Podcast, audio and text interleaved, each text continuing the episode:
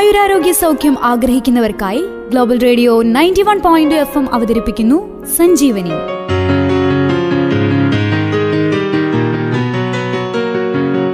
ആയുരാരോഗ്യ സൗഖ്യത്തിലേക്കൊരു വഴികാട്ടി.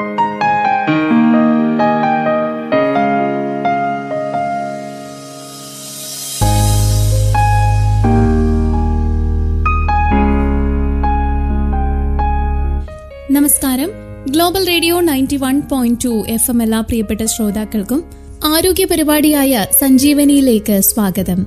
സഞ്ജീവനിയിൽ ഇന്ന് ശ്രോതാക്കളോടൊപ്പം ചേരുന്നത് ദീപ.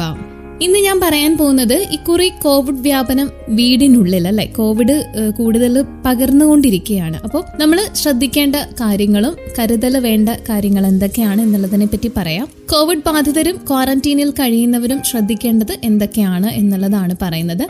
ഇപ്പം ഞാൻ ഈ പറയുന്ന കാര്യങ്ങൾ നമുക്കായിട്ട് പറഞ്ഞു തന്നത് covid nodal officer doctor R Sajith കുമാറാണ്. അപ്പോൾ അദ്ദേഹത്തിന്റെ വാക്കുകളാണ് ഞാനിവിടെ ശ്രോതാക്കളോട് പറഞ്ഞു തരാൻ പോകുന്നത്.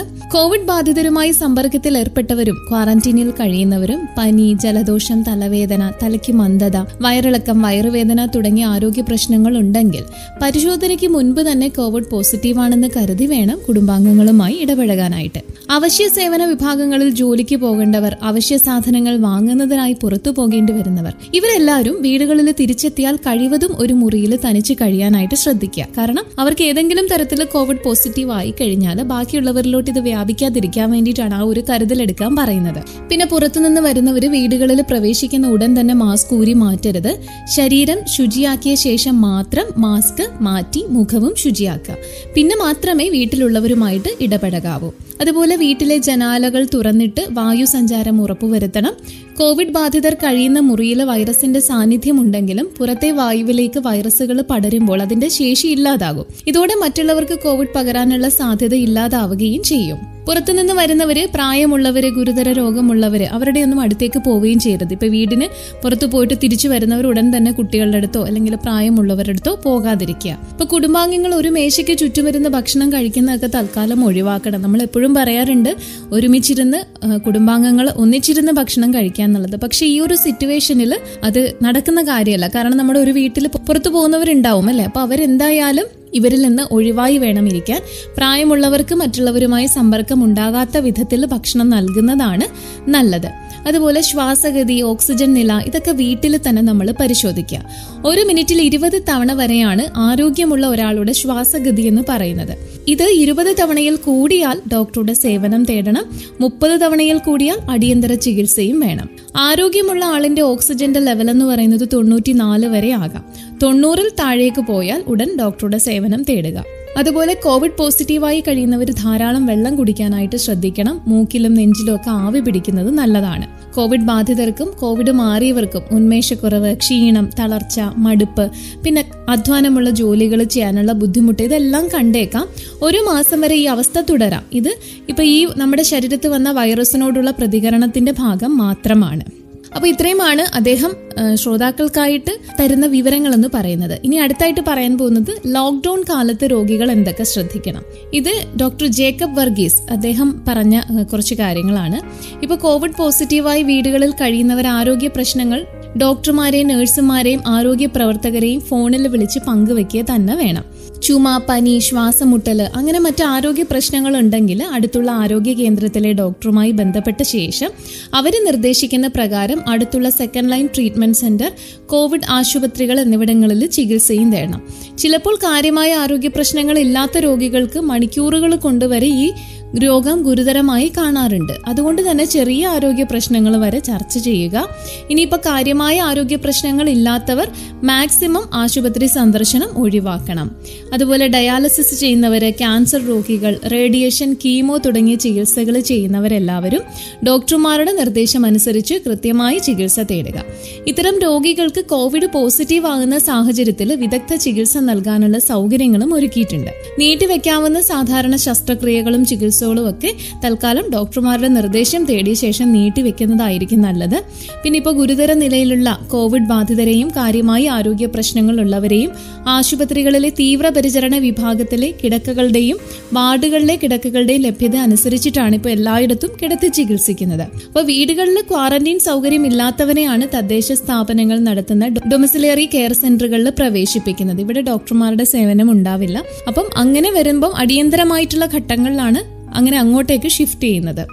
അതുപോലെ ശ്വാസകോശ രോഗികൾ അതായത് ശ്വാസകോശ രോഗങ്ങൾക്ക് മരുന്ന് കഴിക്കുന്നവർ ഒരിക്കലും അത് മുടക്കരുത്. കാരണം പതിവായി മരുന്ന് കഴിക്കുന്നവർക്ക് കോവിഡ് ബാധിച്ചാലും രോഗം ഗുരുതരമാകാനുള്ള സാധ്യത കുറവാണ്. C O P D I L D പോലുള്ള ശ്വാസകോശ രോഗങ്ങളുള്ളവർ ശ്വാസകോശ സംബന്ധമായ ക്യാൻസർ രോഗങ്ങളുള്ളവർ ഇങ്ങനെയുള്ളവർക്ക് കോവിഡ് രോഗബാധ ഉണ്ടായാൽ ഗുരുതരമാകാനുള്ള സാധ്യത കൂടുതലാണ്. ഇപ്പോൾ അവരിൽ ന്യൂമോണിയ കൂടുതൽ കടുത്തതാകാം. ഇത്തരം രോഗങ്ങളുള്ളവർ കൂടുതൽ ജാഗ്രത പുലർത്തണം. പിന്നെ കോവിഡ് കാലത്ത് ഡോക്ടറെ കാണാനും അല്ലെങ്കിൽ ആശുപത്രിയിൽ പോകാനും ബുദ്ധിമുട്ടുണ്ടെങ്കിലും മരുന്നുകൾ തുടർന്ന് കഴിക്കാനായിട്ട് ഒരു രോഗിയും മടി കാണിക്കരുത്. അപ്പോൾ ആവശ്യമാണെന്നുണ്ടെങ്കിൽ ഡോക്ടറുമായിട്ട് ഫോൺ വഴി ഉപദേശം തേടാവുന്നതേയുള്ളൂ ഇൻഹേലർ ഉപയോഗിക്കുന്നവരാണെങ്കിൽ അതും മുടക്കരുത്. കോവിഡ് ചികിത്സയിൽ പോലും ഇപ്പോൾ ഇൻഹേലർ ഉൾപ്പെടുത്തിയിട്ടുണ്ട്. കാരണം ശ്വാസമുട്ടലാണ് ഇപ്പോൾ വരുന്ന രോഗികൾ എല്ലാവർക്കും കാണുന്നത്. ഇപ്പോൾ പതിവായി ആസ്മയുള്ളവർ കൃത്യമായിട്ട് മരുന്ന് കഴിക്കുക മരുന്ന് നിർത്തിയാൽ ശ്വസന നാളിയിലെ നീർക്കെട്ട് ഉണ്ടാകാനുള്ള സാധ്യതയുണ്ട്. കോവിഡ് ബാധിച്ചാലും ഗുരുതര സാഹചര്യത്തിലേക്ക് പോകുന്നതിൽ നിന്ന് തടയാൻ ഇതുവഴി സാധിക്കും. ഇപ്പൊ വീടുകളിൽ ഓക്സിജൻ ഉപയോഗിക്കുന്ന ശ്വാസകോശ രോഗികളുണ്ടല്ലേ? അപ്പൊ ഇവർക്കുള്ള ഓക്സിജൻ ലഭ്യത ഉറപ്പുവരുത്തുകയും വേണം. പിന്നെ കോവിഡ് വാക്സിൻ എടുത്താലും മറ്റ് വാക്സിനുകൾ എടുക്കുന്നതിന് തടസ്സമില്ല. ഇപ്പൊ കോവിഡ് വാക്സിൻ രണ്ടു ഡോസും എടുത്തവർ ഒരു മാസത്തിന് ശേഷം ഇൻഫ്ലുവൻസ വാക്സിൻ എടുത്താൽ മതിയാകും.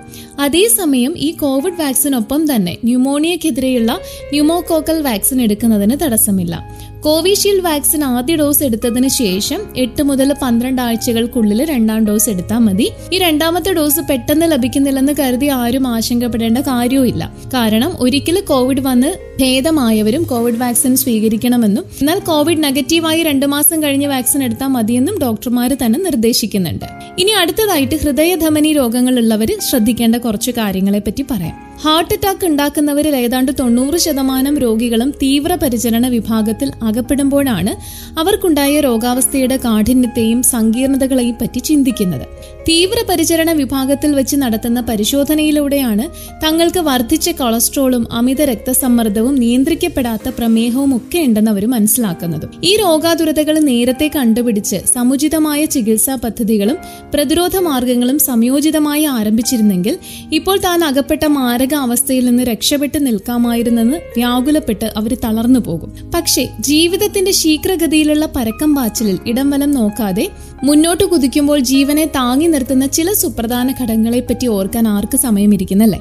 അപ്പം ഈ പറഞ്ഞ രോഗഭയം കൂടുമ്പോൾ അതായത് മുൻപ് പെട്ടെന്ന് മരിച്ചു വീഴുമെന്ന് പറഞ്ഞാലും അങ്ങനെയൊന്നും കുലുക്കം തട്ടാത്ത അവസ്ഥാവിശേഷത്തിലായിരുന്നു നമ്മൾ എല്ലാവരും പക്ഷേ ഇപ്പോൾ കോവിഡ് നയന്റീൻ വൈറസ് ബാധയുടെ വ്യാപനത്തോടെയാണ് സമൂഹത്തിൽ രോഗങ്ങളോടുള്ള ഭയം അമിതമായി വർദ്ധിക്കുന്നതായി കാണുന്നത്. എന്നാൽ ചില യാഥാർത്ഥ്യങ്ങളും നമ്മൾ മനസ്സിലാക്കേണ്ടിയിരിക്കുന്നു.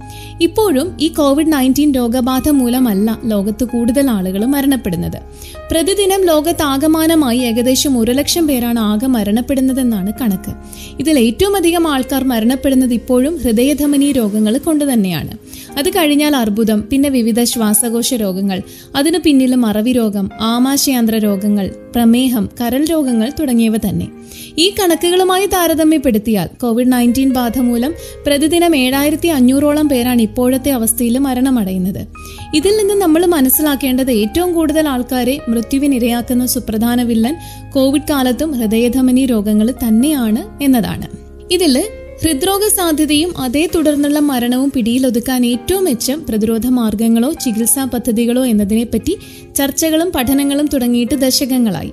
രോഗപ്രതിരോധ രംഗത്തും ചികിത്സാ രംഗത്തും നടന്ന ചില സുപ്രധാന ഗവേഷണങ്ങളെയും ക്രോഡീകരിച്ച് ഹൃദ്രോഗാനന്തര മരണസംഖ്യ പ്രതിരോധ നടപടികൾ കൊണ്ടോ സാങ്കേതിക മികവുള്ള നൂതന ചികിത്സാ വിധികൾ കൊണ്ടാണോ കൂടുതൽ കുറയ്ക്കാൻ സാധിച്ചത് എന്ന് വിലയിരുത്തപ്പെട്ടു. ആയിരത്തി തൊള്ളായിരത്തി എഴുപത്തി അഞ്ചിനും രണ്ടായിരത്തിനും ഇടയ്ക്ക് നടന്ന ചില നിരീക്ഷണ പഠനങ്ങളിലും അസന്നിഗ്ധം തെളിയിക്കപ്പെട്ടത് കർശനമായ ജീവിതശൈലി രൂപപ്പെടുത്തുന്നതിലൂടെയും ആപത്ഘട്ടങ്ങൾ നിയന്ത്രണ വിധേയമാക്കുന്നതിലൂടെയും അൻപത്തിയൊന്ന് ശതമാനവും വിവിധ ചികിത്സാ രീതികളിലൂടെ നാൽപ്പത് ശതമാനവും ഹൃദ്രോഗാനന്തര മരണസംഖ്യ കുറയ്ക്കാൻ സാധിച്ചു എന്നത് തന്നെയാണ്. അപ്പം ഏത് അവസ്ഥയിലാണെങ്കിലും നമ്മൾ നമ്മുടെ ഉള്ളിലുള്ള ചില രോഗങ്ങളുണ്ടല്ലോ. അപ്പൊ അതൊക്കെ ആയിട്ട് കരുതിയിരിക്കുക ഈ ഒരു കോവിഡ് സമയത്ത്. അപ്പൊ ഇങ്ങനെയുള്ള അസുഖങ്ങളുള്ളവരെ മാക്സിമം പുറത്തിറങ്ങാതിരിക്കുക.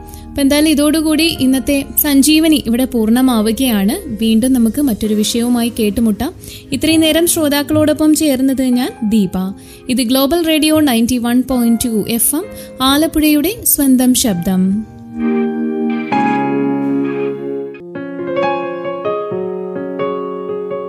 ആയുരാരോഗ്യ സൗഖ്യം ആഗ്രഹിക്കുന്നവർക്കായി global radio ninety one point F M അവതരിപ്പിക്കുന്നു സഞ്ജീവനി.